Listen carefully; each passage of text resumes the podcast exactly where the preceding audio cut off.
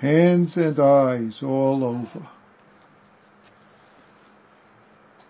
Yunyan asked Dawu, what does the Bodhisattva of great compassion use so many hands and eyes for?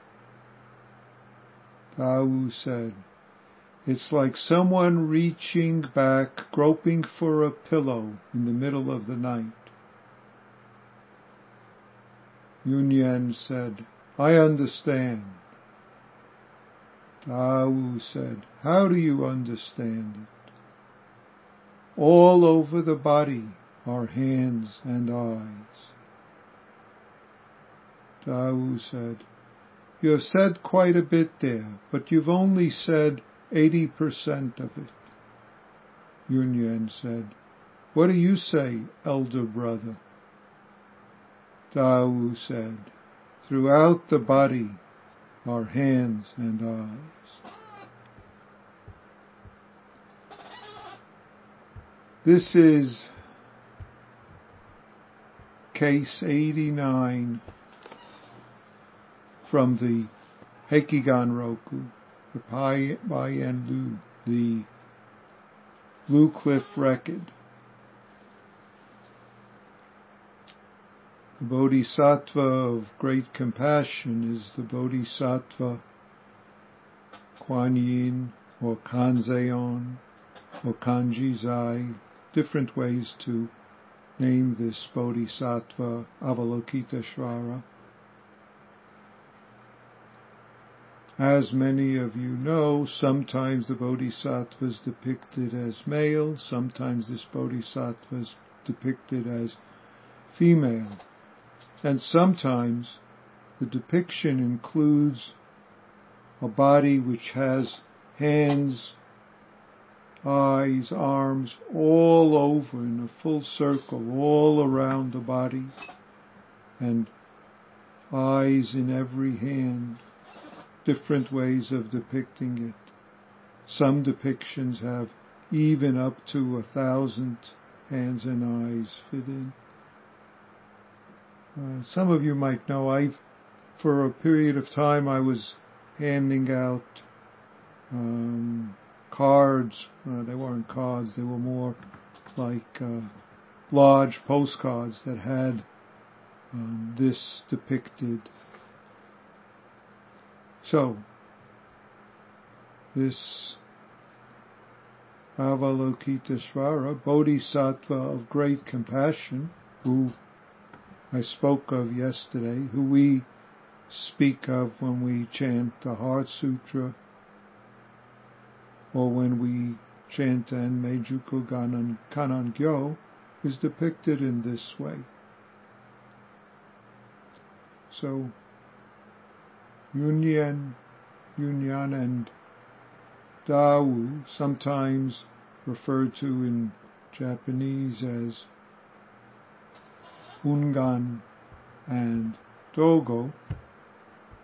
Ungan and Dogo are ancestors in our lineage. They are often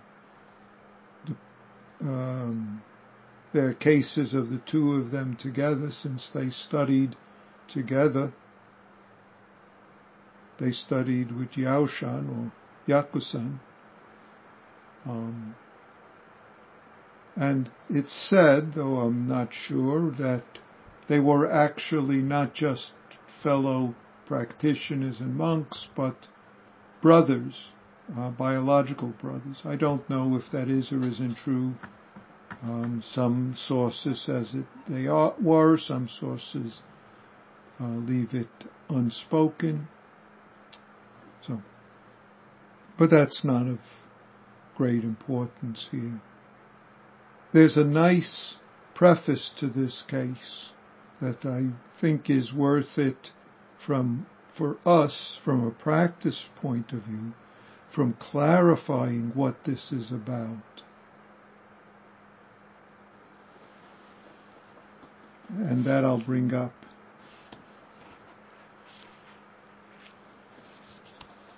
The entire body is an eye. There is no seeing. The entire body is an ear. There is no hearing. The entire body is a mouth. There is no speaking.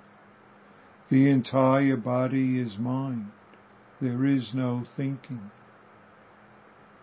Putting aside for the time being the matter of entire body, if you suddenly do not have eyes, how do you see? If you do not have ears, how do you hear? If you do not have a mouth, how do you speak? If you do not have mind, how do you think? If you are able here to produce a single way, you practice together with the ancient Buddhas. Leaving aside this matter leaving aside matters of practice, just tell me, who will you practice under? That's a very nice preface that, in a way, gets us to the point of the case, or various points in the case. There's some very nice comments which help us clarify this if I go through this line by line, the preface, before we get to the case itself.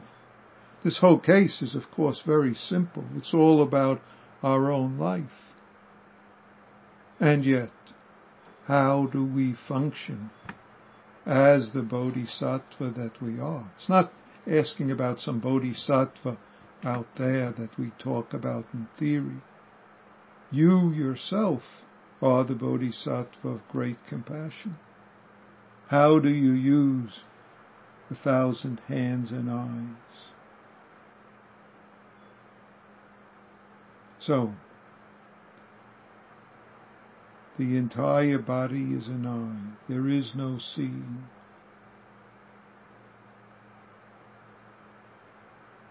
Hakuin comments on this, above, below, the four quarters and the ten directions. Everything in the universe is one single whole body.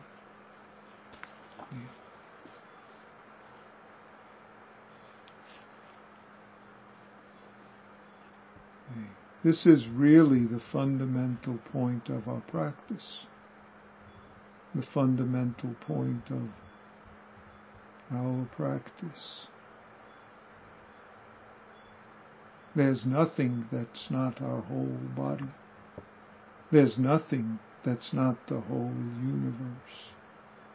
We, the entire universe is an eye.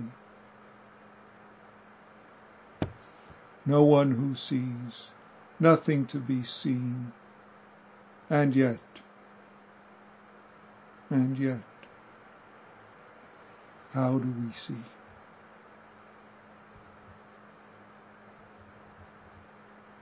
This is completely, if I use the expression that Dogen uses, forgetting self, being awakened by 10,000 things.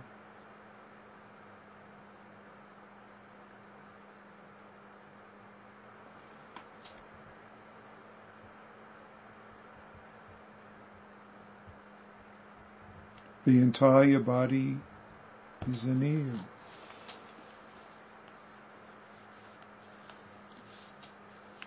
Hakuin's comment on this is, mountains, rivers, earth are all my ears.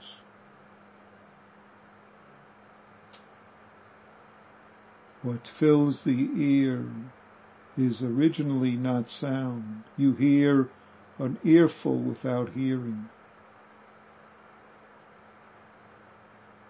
In your heart you do not hear anything impure. Even the keenest ear cannot hear distinctly.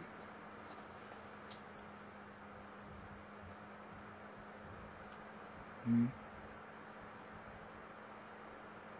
Being one, what is there? How do we manifest that in our life?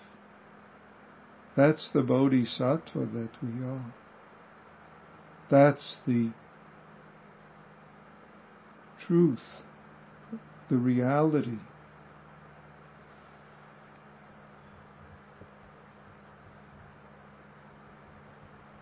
The entire body is a mouth. The entire universe is a mouth.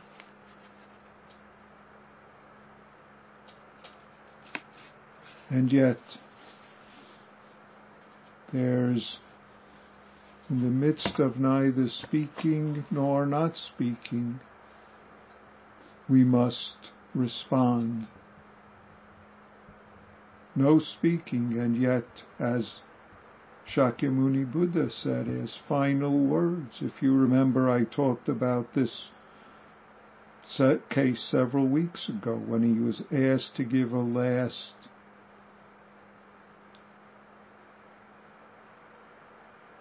sermon before he died. He responded, I have not said a single word in 49 years. Some of you might remember this case. That's the Buddha's speaking. That's the Buddha's thousands of texts, thousands of speaking in 49 years. Nevertheless, never preaching, never speaking.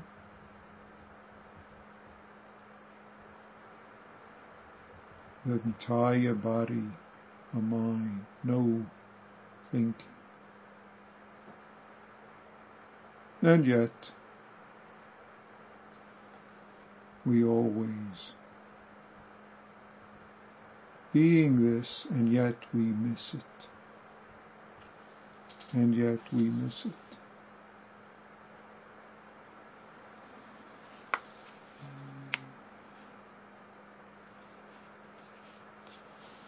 So the preface continues.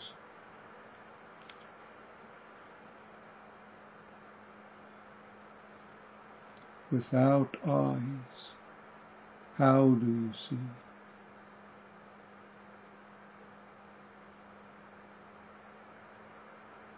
How do you be mountains, rivers, and great earth, having no eyes, having no ears, and yet What's this truth of seeing, hearing?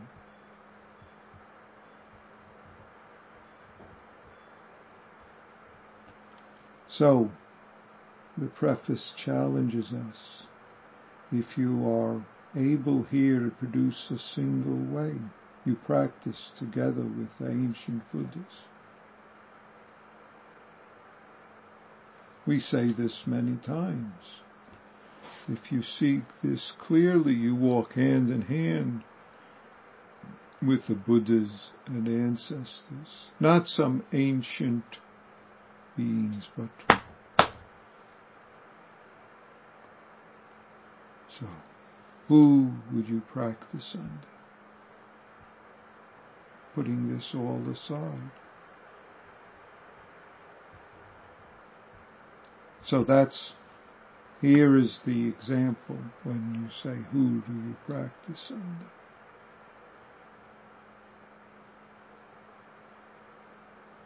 There's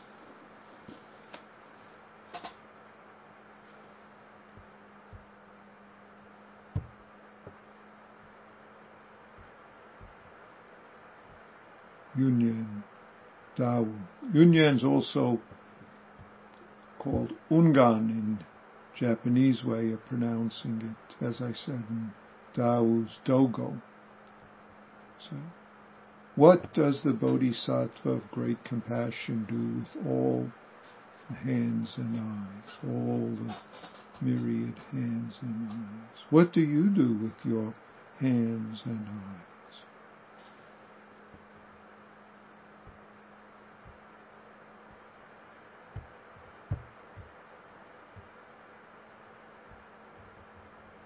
See, that's what's really asking. What is it like to be the bodhisattva you are and yet not to be caught up in self-centered dream, entangled in self-centered thoughts, emotions. Tao said, like a person groping for a pillow in the middle of the night. What is that? So how do we understand that? Tao says. So, saying I understand it, he's in a sense testing him. In a sense asking him, say it in your whole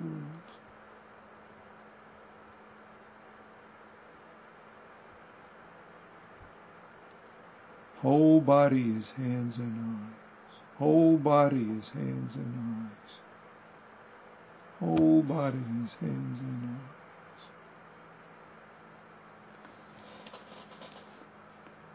Some translations of, of the original translate this all over the body are hands and eyes. All over the body is hands and eyes.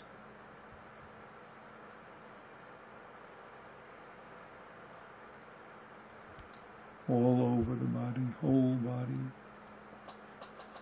So Dogo Tao says, what you have said is very well. However, well said. However, you have only succeeded saying 80% or eight parts, same difference. How is it for you? Tao says, throughout the body are hands and eyes.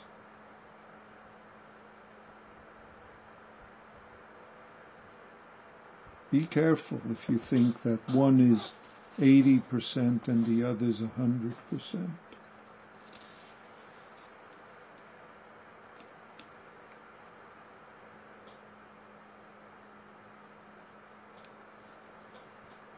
Reaching behind your head at night for the pillow.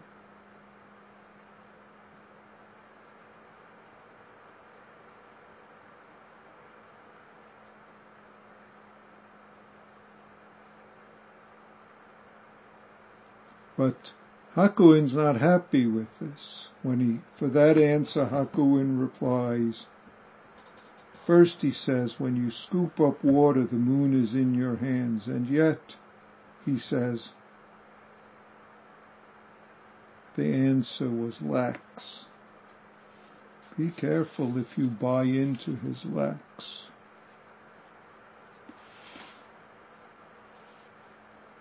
Don't get caught in distinguishing one from the other, and yet they're not the same.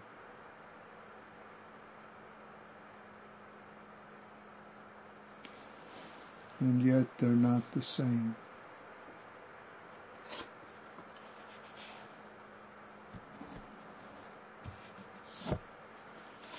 In fact, 80% isn't 80% as less than 100%.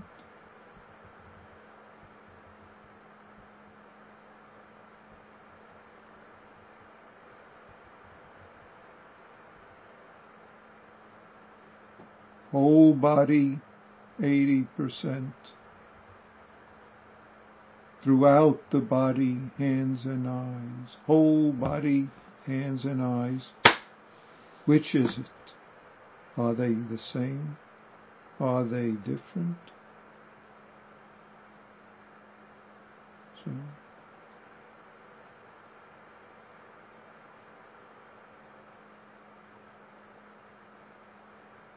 Is it different being awake than being asleep? What makes the difference? If you grope behind your head for a pillow while you're awake during the day, is that not it? Don't get trapped by these words by our tendency to compare, contrast. And yet this is a very clear presentation of the functioning of the great compassionate bodhisattva.